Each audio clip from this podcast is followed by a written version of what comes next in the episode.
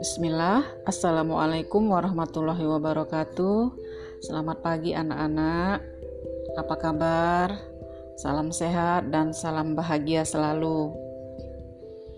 Uh, Hari ini kita belajar sejarah Indonesia ya Sebagaimana setiap hari Rabunya Nah, tak lupa Ibu sampaikan dan tak bosan-bosannya Ibu mengingatkan agar kita selalu bersyukur, selalu mengucapkan syukur kepada Allah Subhanahu wa taala yang mana telah memberikan kesehatan ya karena nikmat sehat itu sangat mahal.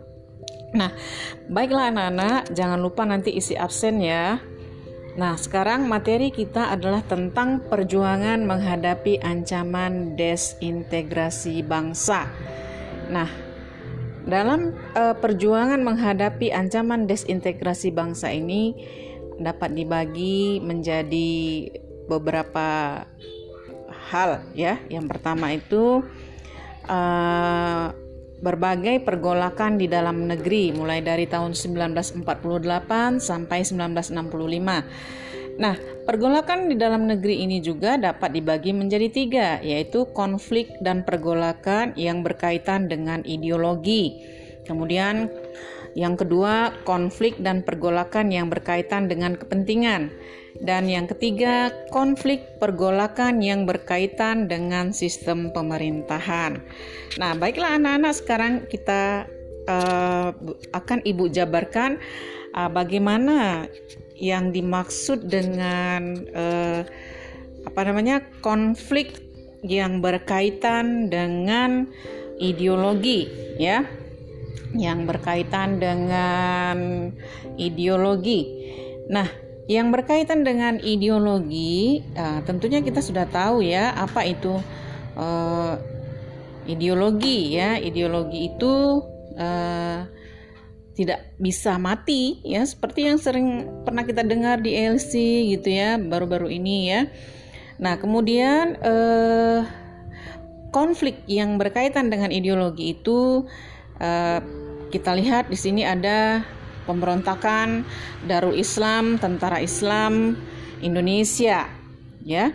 Dan Darul Islam Tentara Islam Indonesia ini juga banyak sekali ya, hampir di seluruh daerah di Indonesia, di antaranya ada di Jawa Tengah, di Kalimantan Selatan, di Aceh, dan pusatnya itu ada di Jawa Barat, ya. Pusatnya itu ada di Jawa Barat.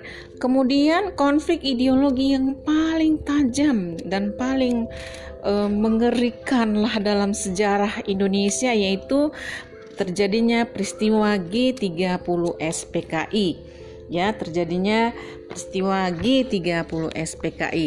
Nah, anak-anak sekalian, eh, kita lihat satu persatu dulu ya. Konflik yang berkaitan dengan ideologi tadi yang pertama kita bahas yaitu uh, konflik Darul Islam Tentara Islam Indonesia ya. Nah, Darul Islam Tentara Islam Indonesia ini cikal bakalnya itu terjadi awal mulanya itu adalah di daerah Jawa Barat ya yang dipimpin oleh SM Kartosuwiryo.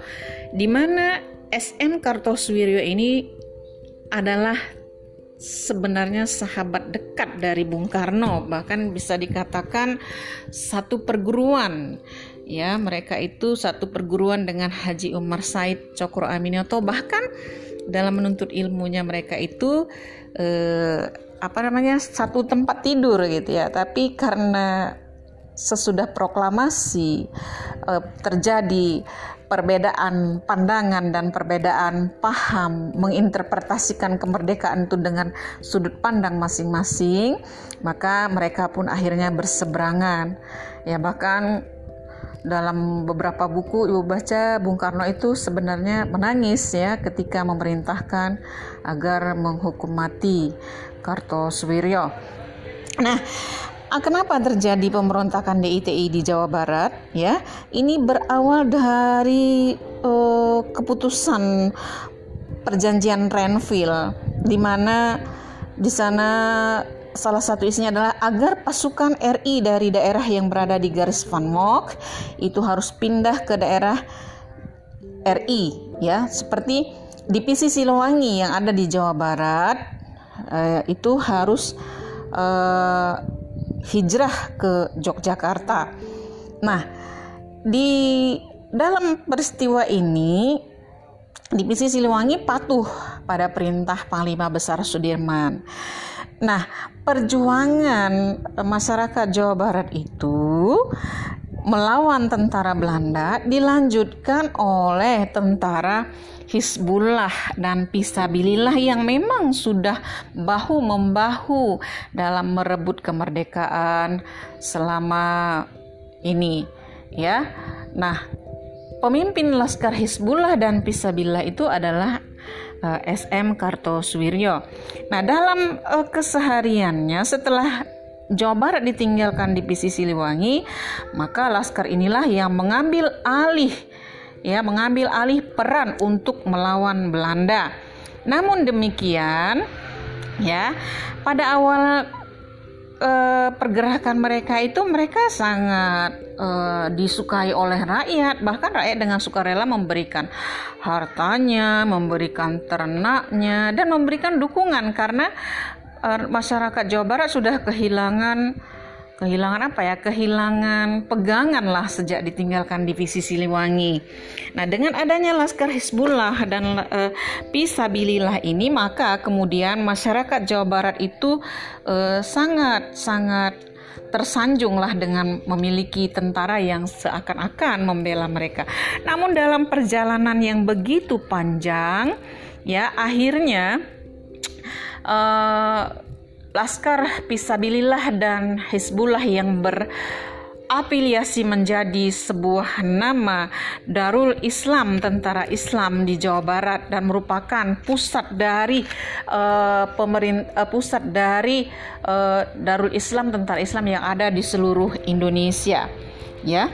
Nah, pada akhirnya mereka itu menjadi sangat kejam ya kepada rakyat dan berbalik arah ya mereka mulai merampas, mulai merampok dan mulai melakukan kekerasan terhadap masyarakat. Akhirnya masyarakat tidak lagi simpati dengan perjuangan Laskar Hizbullah ini atau yang kemudian menjadi DITII ya Darul Islam Tentara Indonesia, Darul Islam Tentara Islam Indonesia. Nah, kemudian Presiden Soekarno memerintahkan kepada uh, apa namanya kepada tentaranya agar menumpas pemberontakan ini ya. Ini dalam penumpasan ini cukup panjang waktunya ya. Sampai tahun 1962 bayangkan saja. Mulai dari tahun uh, 1950 sudah ada sampai 1962 ini baru bisa selesai dengan operasi terpadu yang disebut dengan operasi pagar betis. Nah, kemudian kita lanjut dengan DITI yang ada di Jawa Tengah yang dipimpin oleh Amir Patah. Ya ini sama dengan yang di Jawa Barat. Mereka mengakui bahwa mereka di bawah DITII di Jawa Barat. Nah demikian juga nanti eh, di daerah uh, Sulawesi Selatan yaitu de, yang dipimpin oleh Kahar Muzakar. Kemudian nanti ada lagi DITI di Kalimantan Selatan itu yang uh, ya yang kemudian nanti menjadi kesatuan rakyat yang tertindas dan seterusnya itu nanti bisa kita pelajari secara gamblang ya. Nah, Ibu hanya meringkaskannya saja. Kemudian eh, yang yang yang yang cukup memakan waktu dan menyita perhatian pemerintah pusat itu adalah Darul Islam Tentara Islam Indonesia yang dipimpin oleh Daud Berueh Ya, Daud Baruah ini mulanya adalah seorang tentara yang sangat setia kepada NKRI. Namun dalam perjalanan sejarah Soekarno merubah status daerah istimewa Aceh menjadi sebuah daerah otonom ya di bawah provinsi Sumatera uh, Timur ya di bawah provinsi Sumatera Timur. Jadi dirubah menjadi daerah kresidenan ya. Daerah istimewa Aceh itu dirubah menjadi sebuah daerah kresidenan yang di bawah Provinsi Sumatera Timur. Dengan demikian hilanglah power Aceh. Padahal mereka merasa bahwa mereka banyak sekali memberikan sumbangan kepada pemerintah Indonesia. Kamu tahu sumbangan masyarakat Aceh itu sangat besar bagi perjuangan bangsa Indonesia seperti pertama sekali yang memberikan sumbangan pesawat komersil pertama di Indonesia itu adalah sumbangan dari masyarakat Aceh. Kemudian eh, dukungan terhadap pemerintah pemerintahan darurat Republik Indonesia itu juga datang dari masyarakat Aceh. Makanya sukses itu pemerintahan dari daerah darurat Republik Indonesia atau PDRI di Sumatera Barat. Ya. Nah, pemerintah mengusahakan jalan damai ya melalui wakil presiden Muhammad Hatta, kemudian melalui perdana menteri Muhammad Nasir, bahkan Soekarno sempat uh, datang ke Aceh untuk menyelesaikan persoalan namun gagal ya. Kemudian Daud Berweh melakukan kontak dengan Kartosuwiryo dan menyatakan bagian dari negara Islam di Jawa Barat. Nah, kemudian ya, konflik ini terus berkecamuk dan tak menentu ya, bahkan cukup uh, menyita perhatian. Namun kemudian ya akhirnya uh, pemberontakan ini bisa dihentikan dengan pendekatan-pendekatan sosial dan pendekatan-pendekatan agama ya. Itu dilakukan dengan musyawarah uh, Pangdam satu ya, Pangdam satu waktu itu ya uh, Iskandar Muda kalau tidak salah ibu dipimpin oleh M Yasin ya yang menyelesaikannya dengan Daud Berwah ya Nah, itu dia. Kemudian konflik ideologi yang berikutnya adalah gerakan 30 September. Ya, gerakan 30 September. Oh, sebelum gerakan 30 September ternyata uh, Partai Komunis Indonesia ini juga pernah melakukan pemberontakan-pemberontakan sebelumnya. Di antaranya itu tahun 1926, tapi itu masa penjajahan Belanda ya. Ini yang kita bahaskan ada rentang waktunya 1948 sampai 1965. Nah, pemberontakan PKI tahun 1948 itu terjadi di Madiun. Nah, ini merupakan pengkhianatan cukup besar bagi bangsa Indonesia. Kenapa dikatakan pengkhianatan cukup besar? Karena pada saat itu bangsa Indonesia sedang menghadapi kekuatan Belanda ya. Pada saat itu juga lah eh, PKI di Madiun melakukan pemberontakan yang dipimpin oleh Musso yang baru pulang dari Uni Soviet dan dibantu oleh Amir Sarifuddin yang sakit hati karena dipecat sebagai Perdana Menteri karena tidak berhasil memperjuangkan perjanjian Renville dan digantikan oleh Muhammad Hatta. Akibatnya dia sakit hati, dia membentuk Front Demokrasi Rakyat dan bergabung dengan PKI Madiun dipimpin oleh Musso. Nah, alasan-alasan PKI ini melakukan pemberontakan sifatnya memang ideologis. Mereka ingin menjadikan Indonesia sebagai negara komunis. Ya, berbagai upaya mereka lakukan, ya, di antaranya adalah dengan uh, uh, melakukan demonstran, pemogokan terhadap kaum buruh dan sebagainya. Ya. Nah, kemudian uh, pemerintah Indonesia melakukan diplomasi dengan musuh, tapi tidak tidak menghasilkan uh, apa-apa ya. Kemudian turun perintah Panglima Sudirman agar menumpas pemberontakan PKI di Madiun 18 eh, September 1948 yang dipimpin oleh uh, Gatot Subroto ya dan uh, pemberontakan itu bisa diselesaikan ya tapi hanya diselesaikan begitu saja tidak ada tindak lanjutnya. Kenapa? Karena nanti akhirnya APK ini juga nanti muncul menjadi salah satu partai pemenang pemilu dalam pemilu 1955 ya. Kenapa bisa begitu? Nah dalam waktu uh, beberapa tahun mereka berhasil menggalang masa ya. Mereka berhasil menggalang masa dan begitu banyak masa sehingga menjadi partai terbesar dalam pemilu ya seperti e, berdampingan dengan PNI Masumi, Nahdlatul Ulama dan kemudian PKI ya. PKI melakukan pemberontakannya tanggal 30 September 1965 dengan memakan korban 6 perwira tinggi angkatan darat dan satu uh, perwira uh, perwira ya. Nah, kemudian uh, kalau kita lihat di sini ada beberapa teori, ya ada beberapa teori gerakan 30 September. Nah, itu bisa kamu pelajari ya, bisa kamu baca dan bisa kamu pelajari sendiri.